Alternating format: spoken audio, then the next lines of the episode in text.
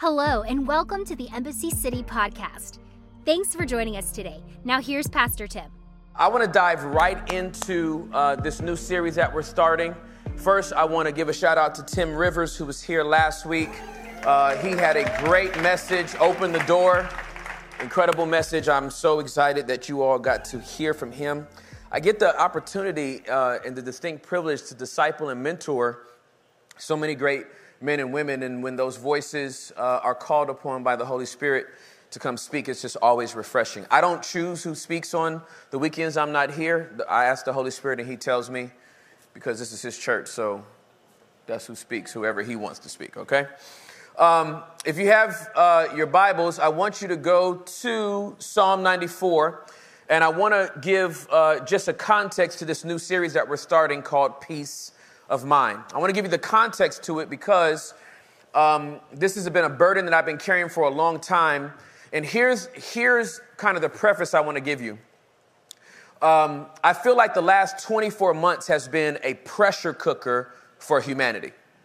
Um, everything from, um, uh, you, you know, a pandemic to elections to racism to unemployment to staying at a home and not being able to go out uh, to gas.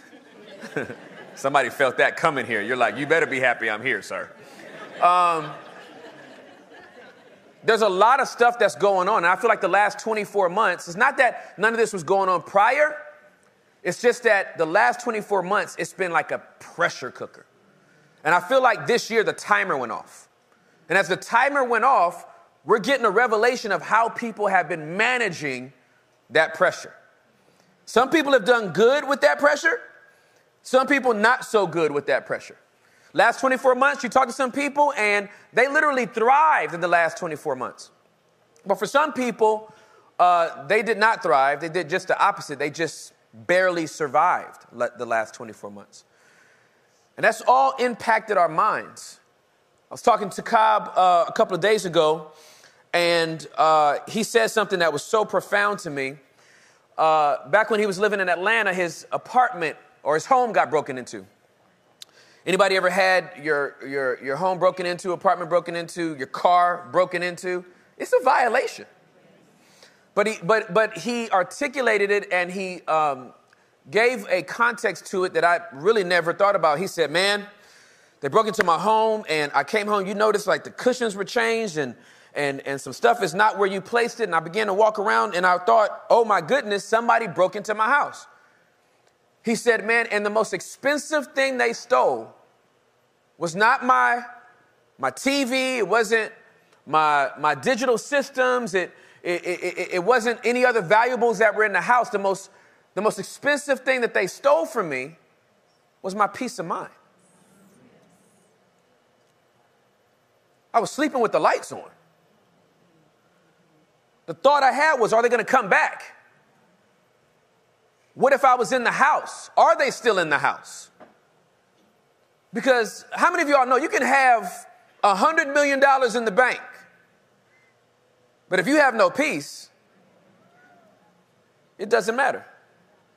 You could have the type of car that you want to drive in the garage, in the house that you want to live in, doing the job that you love to do, but if you have no peace of mind, you have nothing. Michael Jackson was the king of pop and needed an elephant tranquilizer to get to sleep. Hee hee.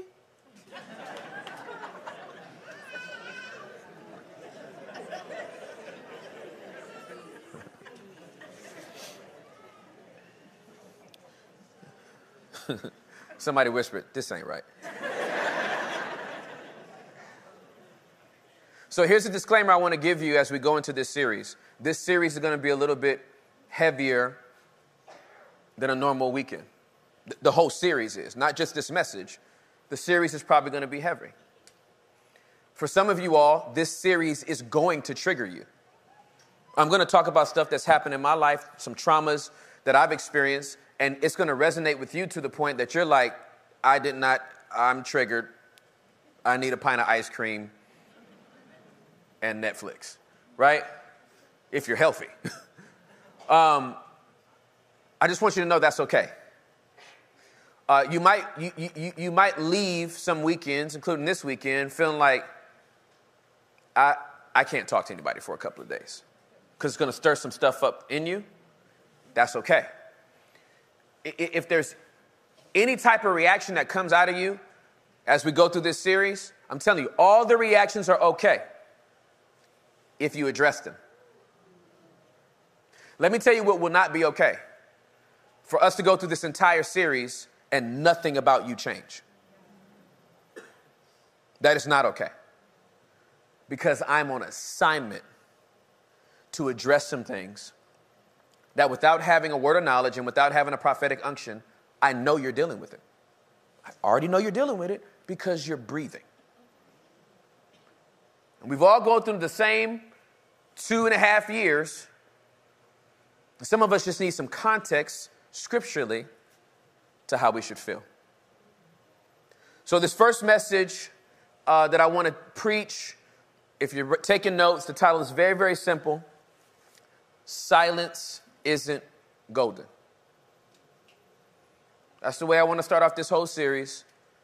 Peace of mind. First message silence isn't golden. I know that's an age old adage that a lot of people have used. And in its proper context, if you were faced with telling your boss how you really felt about them, silence might be golden. If you want to keep your job, you might want to curtail your words. If you're married uh, to someone, husband or spouse, and they come out of the dressing room and say, How does this look on me? Depending on uh, the level of relational equity you have with that person, you may want to choose your words wisely, wisely or just plead the fifth. Silence is golden. So, Tim, why wouldn't silence be golden in this context? Because silence is not golden if your soul can't cry out.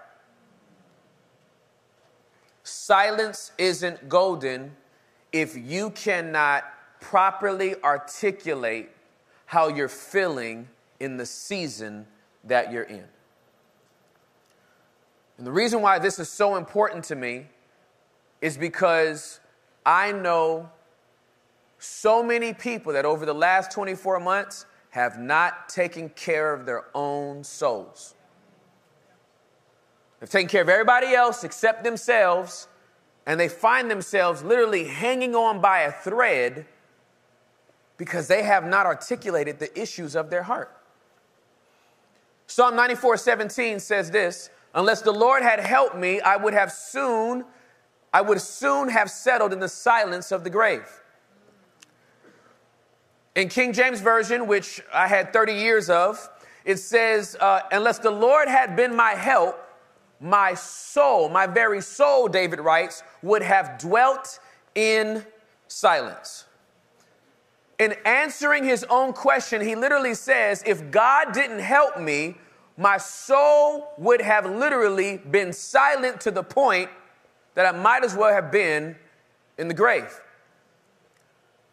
And I really think that the church needs to address what it is to go through seasons that are unpleasant, undesirable, in many ways seem unfair, and still be able to say that God is good while dealing with the reality that their life right now might be bad.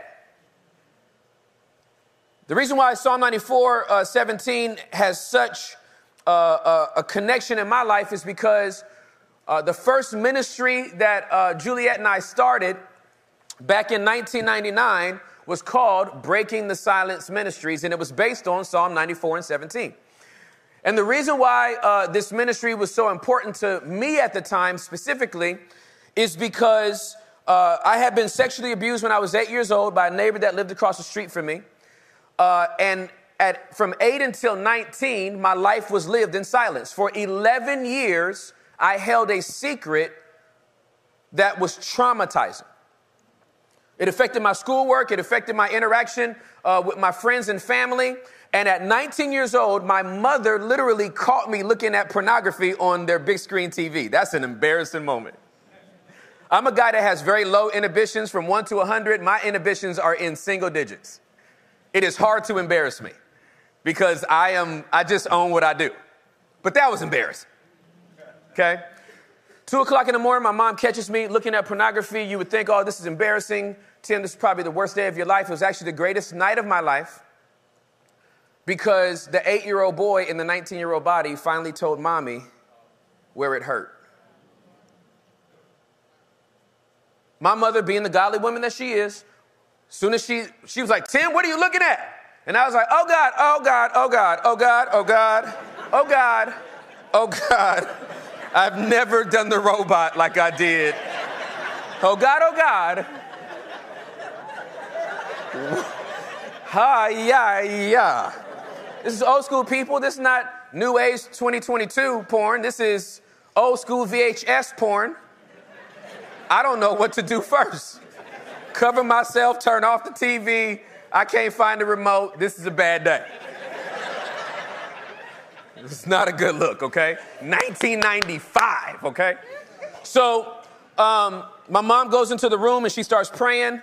And, you know, I'm just like, oh God, oh God, oh God, oh God. And I know I wasn't even a, a believer in Jesus Christ yet, but I know it's the Holy Spirit that helped me that night to go into my, my mom's room. When I opened the door, she was actually on her face, on her knees, crying. And I said, Mommy, I don't want you to think I'm nasty or a pervert because I knew why I was looking at porn. So let's be real about something. You know, porn ain't the issue. Drinking's not the issue. Getting high is not the issue. The anger is actually not the issue. This, these are all the ways you cope, medicate, and numb the issue. But it's not the issue. The issue is you haven't spoken up. And whatever doesn't come up and out of your mouth through words will come up and out of your body through actions.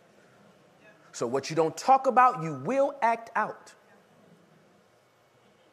And I knew why I was acting out, but I never felt like I had the safety to give the words to it. And I remember walking in that room and saying, Mom, I got sexually abused by John John that lived across the street when I was eight. And she's like, devastated. Then we get my younger brother up. He got abused by the same guy. And, and, and in one night, what should have been embarrassing turned into freedom. Six months later, I gave my life to Christ. And I vowed that I would never live with a secret again. That's the way I was living my life until I met the beautiful Juliet. And I went through another season where I kept a secret because I wanted to be her knight in shining armor. And because I wanted to be her knight in shining armor, I didn't want to tell her, tell her about this ridiculous habit that I had of pornography and masturbation. And so I hid it from her until she started finding out. Then I was like, oh God, oh God, oh God, oh God, oh God, oh God. I'm repeating history. Oh God, oh God, oh God. I did it with mommy. Now I'm doing it with wife. Oh God, Oh God. Oh God. And once I got sick of that, then I was like, I'm never going to live with a secret again. And so from then until now, anything I'm going through, my wife knows about it, my inner circle knows about it, and my therapist know about it. Now I'm telling you, uh, the stuff that I'm going to be talking about in this particular uh, message, uh, you will not find freedom in for yourself simply at the altar. Okay? Altar calls are amazing. They're absolutely amazing. But the best sermons that produce the best altar calls open up a can of worms. And they all won't be sorted in a four minute prayer. But you coming up. what he said, yeah, that's me. Can you just pray? and the person prays, and then you leave and you think, oh, I'm good now. I went to the altar. No. I have heard the stories of the people that go to the altar, and I mean, I'm talking about uh, freedom happens right there at the altar. Addictions just evaporate. They don't, they're not the same people when they leave. And I always want to know who prayed for you and what did they say And did you record it? and can you pray the same thing over me, right? Uh, uh, for, for the best of us and the rest of us, uh, it's going to be a process. Freedom is a process. And, and, and so you shouldn't be too hard on yourself if you start taking steps toward freedom uh, and you find out that all of hell is coming after you. Like, you can't give up crack now. It's been your coping, it's been your binky for this long. How are you gonna stop? And it's like, okay, I'm gonna need help and support, and I'm gonna have to live in the light if I'm gonna experience freedom. I cannot keep this in the dark to myself, it will not work. So I wanna share a, a story with you um, uh, from David. He writes this in Psalm 39, and it's absolutely profound to me.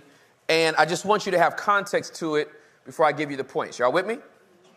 Psalm, one, uh, Psalm 39, verse number one. Here's what it says David writes, I said to myself, I will watch what I do and not sin in what I say. I will hold my tongue when the ungodly are around me.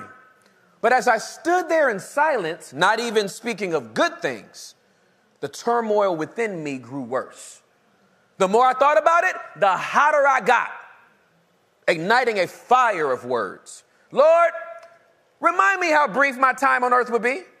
Remind me that my days are numbered, how fleeting my life is. You have made my life no longer than the width of my hand. My entire lifetime is just a moment to you at best. Each of us is but a breath. We are merely moving shadows, and all our, bi- and all our busy rushing ends in nothing. We heap up wealth not knowing who will spend it. And so, Lord, where do I put my hope? My hope, my only hope, is in you. Rescue me from my rebellion.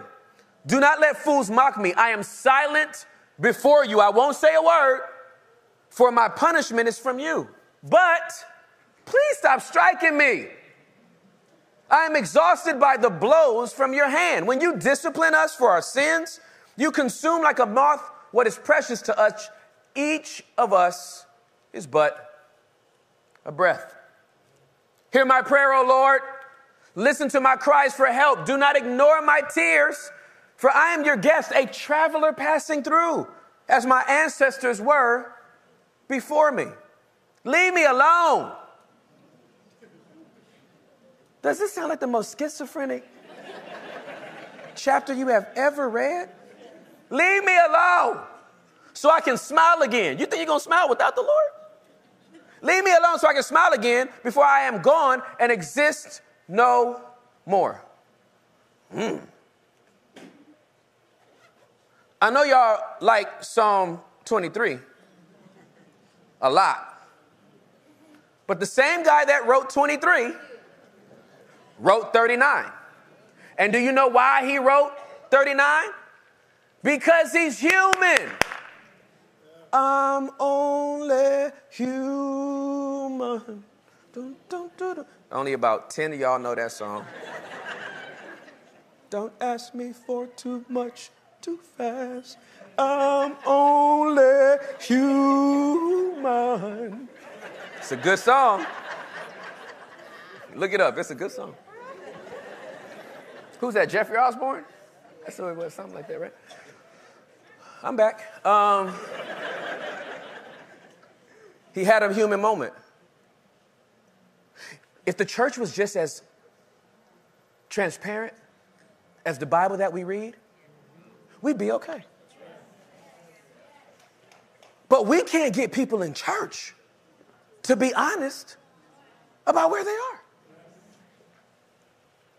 You could never have asked David in our modern day church, how you doing today? Because based on where you caught him and what season he was in, he would either give you that good old Psalm 23, and you would think he's the deepest, most saved person of all time. But David was so honest that if you asked him on the right day in the right season what's going on with his life, he would give you that Psalm 39. It ain't good. I'm so glad you asked. It ain't well right now. I've been praying. You sure haven't been praying for me. I thought the Lord was with me, but obviously he's gone on to another person. I thought I had some favor. Oil must have dried up on my head.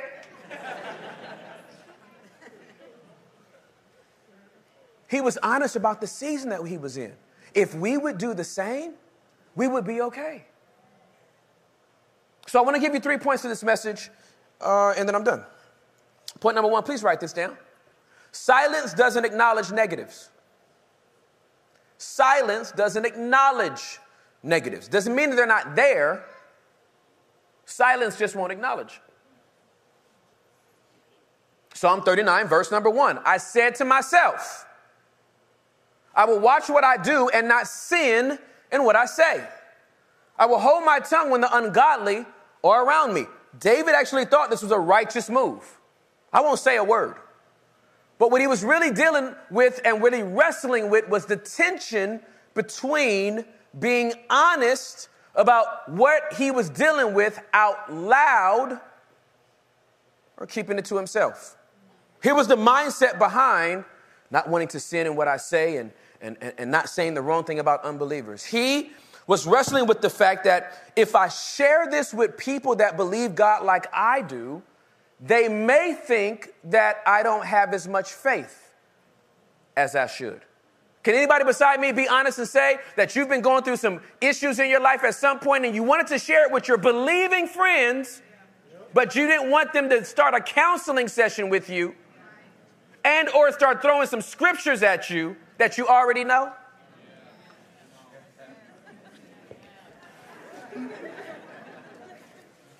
Anybody beside me?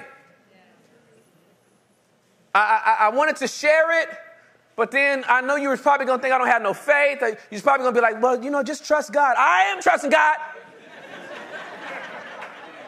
it's just rough out here in these streets. This gas is going up. And so is my blood pressure. Right? It's it's a tension. And you don't want to share it with unbelievers because unbelievers be like, see, that's why I don't go to church. It don't work. Thought your love, I thought you said that your God was a good, good father. I thought that's who he was. Who he was. Who he was, us. I thought that's who he was. Right? The tension that David was wrestling with was do I share the way I really, really feel and be misunderstood by God and man? Or do I just stay silent? And most people stay silent when they feel like they're going to be misunderstood.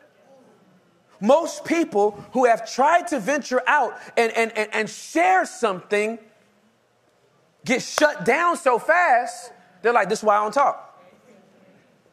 But I'm telling you, we can no longer use the excuse that I, I don't have nobody I can talk to and, and, and, and, and share stuff with because they all misunderstand me. I'm going to tell you right now that your friends I don't care how close they are to you and, and their confidants, the majority of your friends, if any, are not licensed counselors and or therapists. They just your friend. And you know them since ninth grade. And so, they, and so they listen to you, they're like, girl, I get it. they can't diagnose nothing, they can't contextualize nothing, they just get it. You talk to your homeboy about something and you tell him, like, man, this is just what I'm going through, guy stuff. And they're like, bro, I get it, man. Been there. that wore me out. Hang up the phone like, are you better? No. Uh, but I talked to Frankie for an hour, so I'm still not better. Which is why that you're, you're going to have to this year, starting with this series, give yourself permission to stretch out of your boundaries and get real help. Show me them screens, y'all. We have a list of therapists and a list of counselors that you can connect with. Aspen House, New Solutions Counseling Center and Trauma, Rapha Christian Counseling, which operates out of here, Embassy City Biblical Coaching. There's, there's, some books as well. How to Stop the Pain, Boundaries. It's not supposed to be this way. I'm telling you, you will not be a resident of this community and say that you have not had opportunities to become free.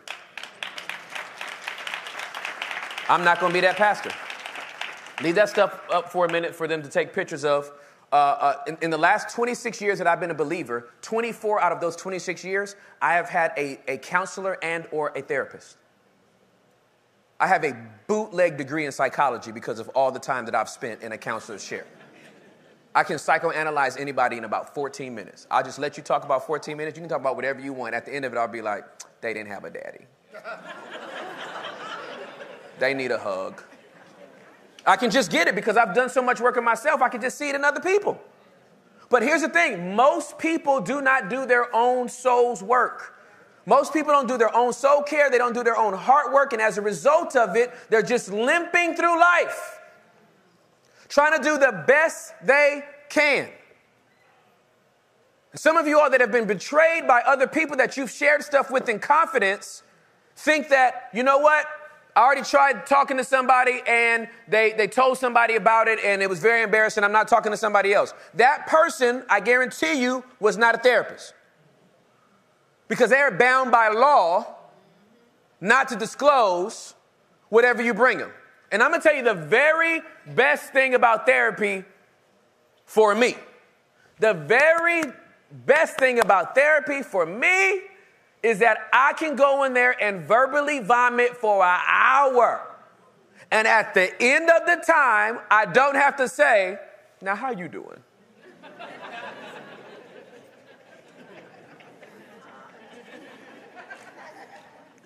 Put it back up there. I know I just gained 10 more people that are like, okay, now I'll do it. I will.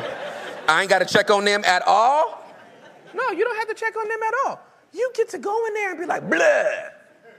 I mean, say anything. I'm mad. I'm sick. I'm pissed. I'm hot. I'm angry. Whatever it is. And at the end of it, they'll be like, okay, I appreciate you getting that out. Now, here's what this is connected to.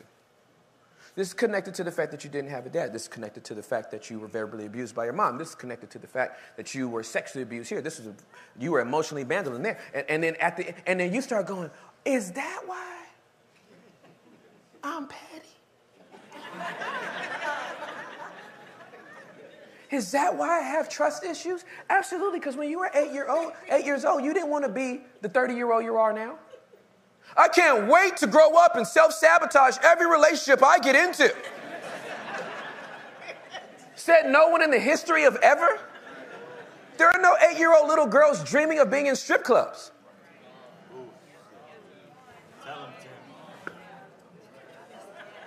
There are no eight year old little boys like, man, I can't wait to grow up and just be in the garage smoking blunts all day.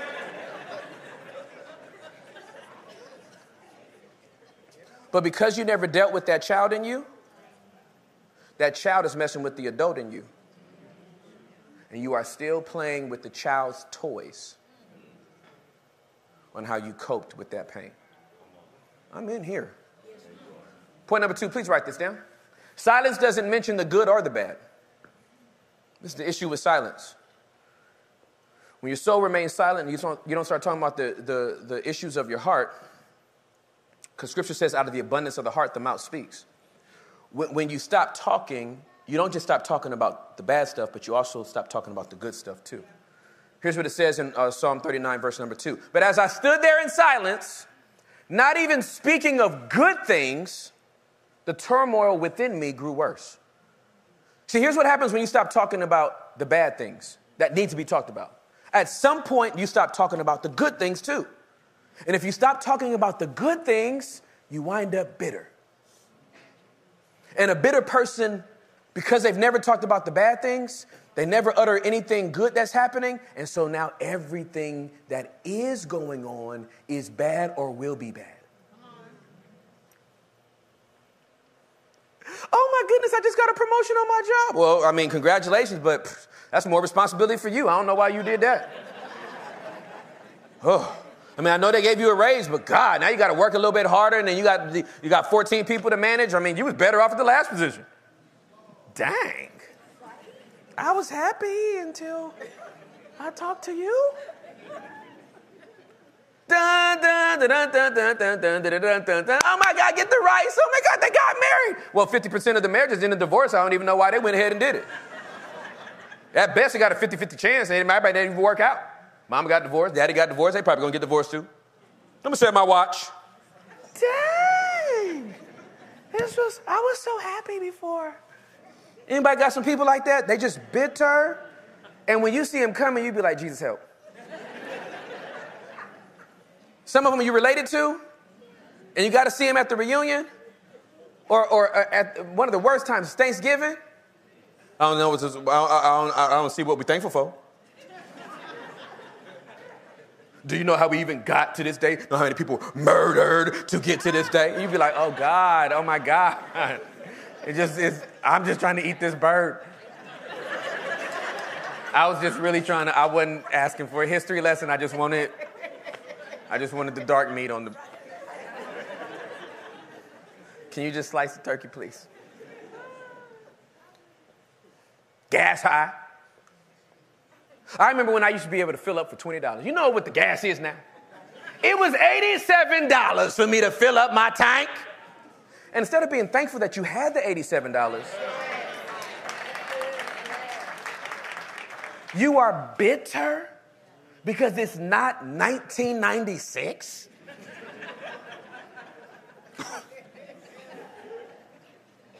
I remember during Clinton's era, gas was 97 cents. Oh, the good old days. A person that does, cannot articulate bad things stops articulating good things, and then everything's a bad thing. Their best day is mediocre because they see it through a warped lens because their soul has never been honest about the season they are in. I would love to be a part of a church where somebody can walk up and, and, when somebody says, How are you doing? and they can just say, Not good. I'm not good. God is. I'm not. It's just a bad season right now. Okay, I can deal with that. That's amazing. I'm glad you said something. I'll be praying for you. Thank you. As opposed to minimizing people's experiences by just dismissing it. Well, it, it's to get better. Well, you know the Lord's to come through again. I know all of that, but right now, I just feel a certain way. I remember when um, my brother died, uh, September 17th, 2004, my younger brother. We were 17 months apart. Our, my, my mom dressed us like twins until I just think the community was like, hey, um, y'all are not even fraternal. But, but I had a mama that she wasn't about to, she's not, she wasn't a fashion designer. Right? She was a provider. My mom and dad were providers. So when they went shopping for us, they were like, get two blue shirts. two blue jeans, two white shirts. Y'all put them on. This one fits you, this one fits you. Let's roll. Well, mom, I really like yellow. I did not ask you all that. When you get some money, you can get whatever you want. So my brother Miles Edward Ross died in a car accident. It was tragic. I talked to him about 45 minutes uh, the night before, less than eight hours later. He was dead. Okay? I didn't have the, what I call a luxury to walk him down the corridor of death, say he had a disease or something like that. I envy people that had the time to walk down the corridor of death with a loved one, be it from cancer or a brain tumor or some type of stuff, because it's completely different than somebody uh, getting lost in an accident or being murdered and you didn't get nothing. Okay? And so I remember grieving heavily, but that grief opened a door for depression, and I invited it in. Saved, sanctified, filled with the Holy Ghost. In, come on in here, because I'm still sad. So y'all can come in, I don't care. And that thing went from dark to pitch black. I'm, I, I am a, a, what I call an uh, a optimistic realist. I would just be a, a straight optimist, uh, but I've been around people too long. And so I have to throw realist in there because some people just don't want to change and that's their business, right? Uh, but all that optimism was gone. I, I sank into depression. I didn't want Juliet to touch me uh, for a certain season, which you know something had to be wrong with me if I didn't want that woman uh, to touch me. And uh, I remember being so angry at people because I heard some of the most insensitive things. People, when you're grieving, people try to say the right thing and they wind up saying the wrong thing, which is why it's so important that when, when people are grieving, um, the, the, the best gift you can give them is your presence. If they want words, let them ask for them, but don't just volunteer them. I had people saying, Well, uh, was he saved? Yeah. Well, you'll see him again if you don't shut your.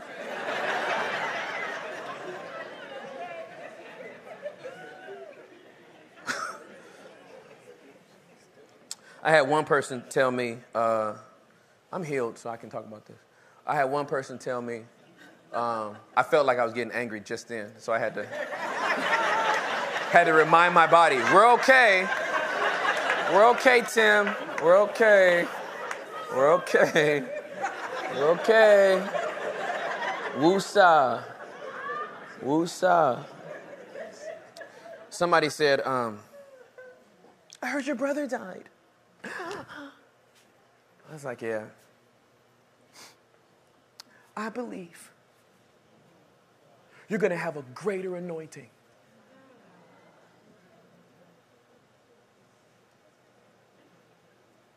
I said, I was fine with the anointing I had. And if I had to choose between a greater anointing or having Miles, keep the greater. I was fine with the one I had. I literally, oh, my babies. I will never apologize for the pitter patter of those feet. That's the next generation that's going to be sitting down here. Uh, if you're watching online, we just heard babies running across, just so you have context, because y'all be nosy, so. Get here, so. Um, I'm joking. Um, I was so angry with the Lord that I told him I wasn't going to preach anymore. I called him all outside his name the Lord. I found out some about the Lord in my darkness that I would never found out in the light. God is not petty, nor does he hold my tantrum against me. Yeah, baby. Because that's the way he hears me. As a child, I couldn't be old enough for him to look at me as his peer or his equal. I could be 67 years old, I could be 92. I'm still a child in the Creator's eyes. And he was so tender with me. After I told him off, can't believe you took my brother. I cannot believe you didn't talk to me about this first. You are not fair. I'm out here preaching for you, and this is the way you treat me. I ain't ever preaching for you again. He wasn't like, okay, cool, no voice. That's what Petty would do. And even as I'm telling you this right now, some of you are, are like, like frozen, like, oh, I can never, I can never. And you usually hit that posture because your own parents wouldn't let you have a tantrum.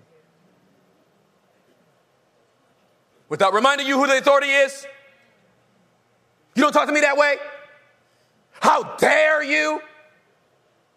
And I can traumatize you to the point that you start treating God the way your father treated you. I don't ever want God to yell at me or whip me or spank me, so I say nothing. And so, instead of being honest about the season that you're in, your, fo- your, your soul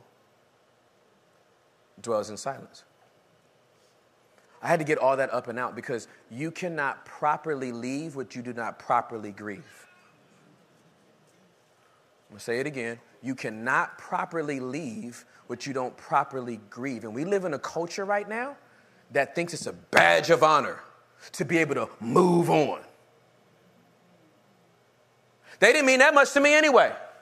I don't care that that relationship is over. I don't care that that season of my life is over. I'm on to the next. I'm too blessed to be stressed. But now the next season you're in is paying the price for the last season you refused to cry about. The next relationship you're in is being penalized by the relationship you left. And you can't show up and be present in this relationship without holding them responsible for everything the last person did to you because you didn't think that that person was worthy of your tears. You actually thought that if you cried over the person, it was a weakness, but it was actually a strength because all those tears heal your soul so that you can move on to the next level and keep them where they are. I cried a river of tears over Miles Edward Ross because his life was worthy of those tears. I've cried a river over people and seasons that I was in that when that season was over, it was worthy of me crying about because it meant something. I don't care if, it, if the relationship didn't work or, or they misunderstood me or they backstabbed me or they betrayed me. I still have to grieve the fact that it was so good until it wasn't. Dang, that hurt. I really liked you. I don't know why you did that. I can't come over no more.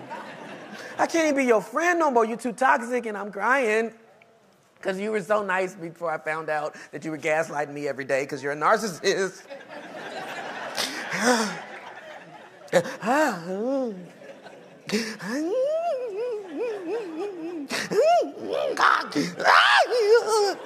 That's some of the crying that y'all need to do. Not this.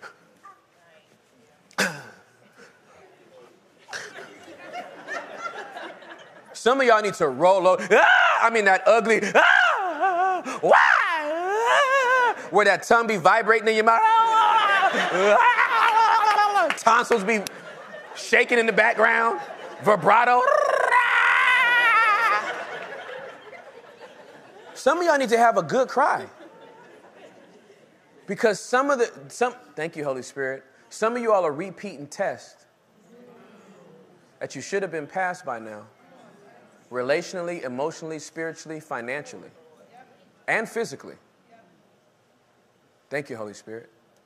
Yeah, physically. Because you won't open your mouth, it's being trapped inside your body. And your blood pressure's up. You got hypertension, ulcers, migraines, headaches, and I'm just saying, some of it is connected to what you haven't talked about yet. Point number three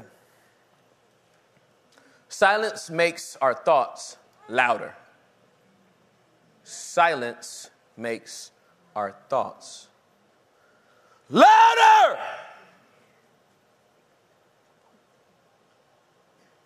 Because we never talk about it, outwardly, it is pounding inwardly. Psalm 39, verse number three. The more I thought about it, the hotter I got. Igniting a fire of words. Anybody beside me ever thought about something? And the more you thought about it, the madder you got? I mean, when it first happened, you let it go. Then you drove home and started rehearsing that whole conversation in your head. And the more you was like, mm, I can't believe it. And they said something about, I should have said it. Okay. And they talk about me. They Talk to me like that. You, you shut up. You telling me to shut up. You need to want to shut up. Talking about, talking about, I don't know when to stop. You don't know when to stop. And before you know it, everything on the inside is loud. Hey, how you doing? Fine. Inside, loud. I'm angry. I'm lonely. I'm scared. I'm confused. Hey, everything going okay? Everything's fine. The more I thought about it, David wrote, the hotter I got. Sick of this. I'm gonna leave this marriage. Of course you will, because you won't say it. So you're gonna do it. Whatever you don't say, you gonna do.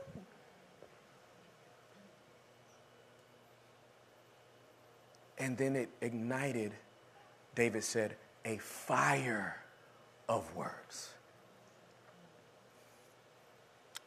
Why isn't silence golden? Because if it means by the time you speak, all your words are filled with flames, then you've waited too long to share your heart. If the only time words come out of your mouth is when you are pressed into a corner,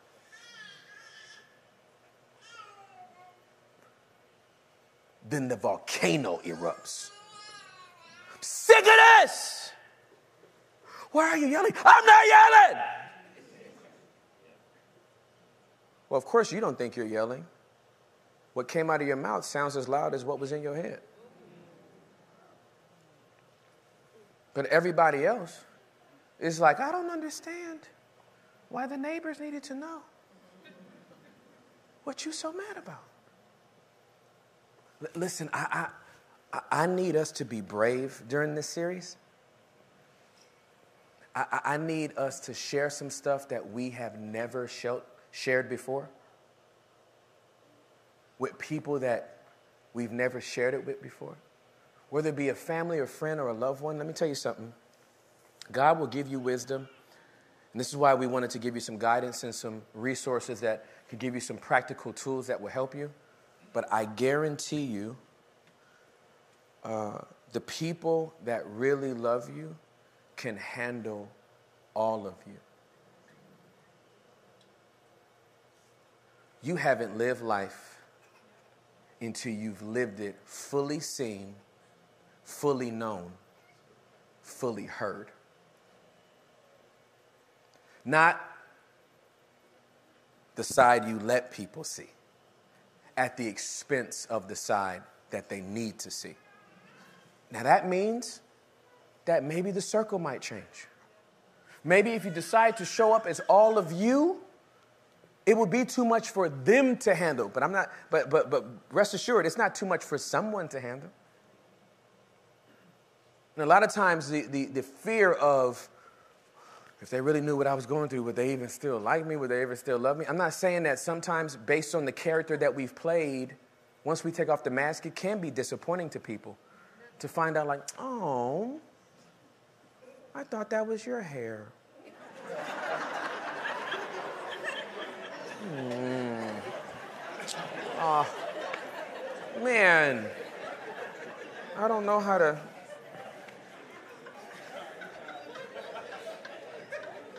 It's unbelievable what you find out. I didn't know.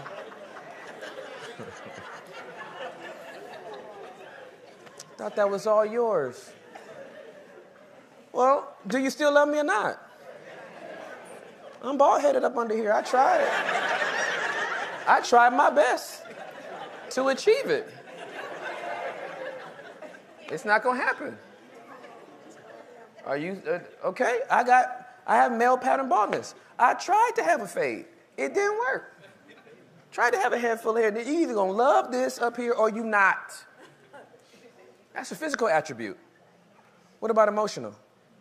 Can you handle the fact that I have a substance abuse problem? I'm not, I'm not telling you to fix me. I'm telling you, can you handle it while I go fix it? Can you handle the fact that I have a porn addiction? That before I met you, the body count was high? Is that a deal breaker? Because if so, let's not get married. Let's not even date. The body count's the body count, man. I, I know I shouldn't have, but I did. And this is where I, I'm out here. Listen, I'm telling you, when you get free, you stop being concerned about what other people think. You like, I sleep good at night. Why? Because I have peace of mind. Why? Because I'm no longer playing a character that I cannot sustain in real life. When people cannot be themselves, they find somewhere to be themselves. And it's usually in a dark place. And I'm trying to reconcile people to be one person in the light, good, bad, and ugly. This is why I love Psalms so much. Because David's like up one day, down the next, up one day, down the next. You know, you do know that the dude that, that God said before he did anything bad, that's a man after my own heart. Also had his friend murdered so he could sleep with his wife. Dang. That's pretty gangster. So God doesn't look at stuff the way we look at it. Well, you telling us to go out here and wild out? No, ma'am. Sir, sir please listen to the whole sermon. what I'm trying to tell you is that if you want to save your soul, give your soul words, verbal words. Share with somebody other than God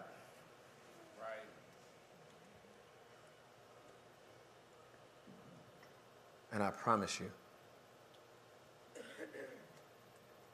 you will heal your soul. Silence isn't golden. Speaking is. Would you bow your heads and close your eyes? What is the Holy Spirit saying to you through this message? my hope and my prayer is that um, the Holy Spirit will speak to you and through you. And He will raise issues to the surface of your heart that you need to address and deal with. You're not going to get it all done in a day, but we can start somewhere. We don't have to live in silence we don't have to live with secrets. While everyone is not worthy to know your entire story, some people are worthy to walk with you through it all. And if you would be brave enough to give yourself permission to speak about things that you said you'd go to the grave with it would heal you in ways that you could not possibly imagine. There's a reason why uh, there's a term called deathbed confessions. Because even on a bed close to dying,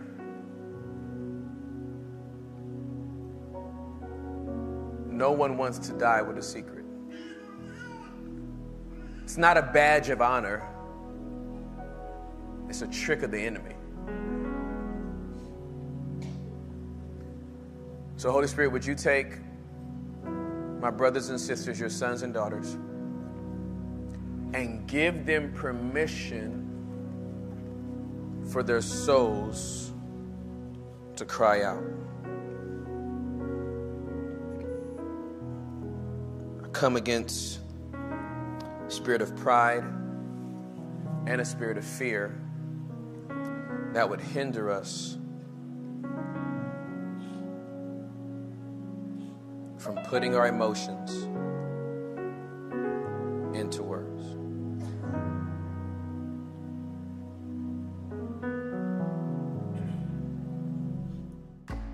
Thanks for listening today. If this message spoke to you in any way, please subscribe in your favorite podcast app and leave a review too. We would like to connect with you. For past messages, updates, and more, please visit embassycity.com. You can watch live on Sundays and view past messages on our YouTube channel at youtube.com forward slash Embassy City Church. Follow us on Instagram and Facebook at Embassy Urban. If you'd like to support more of what we're doing, you can give online at embassycity.com or text Embassy City, all one word, to 77977. We pray you have a great week. Thanks for listening today.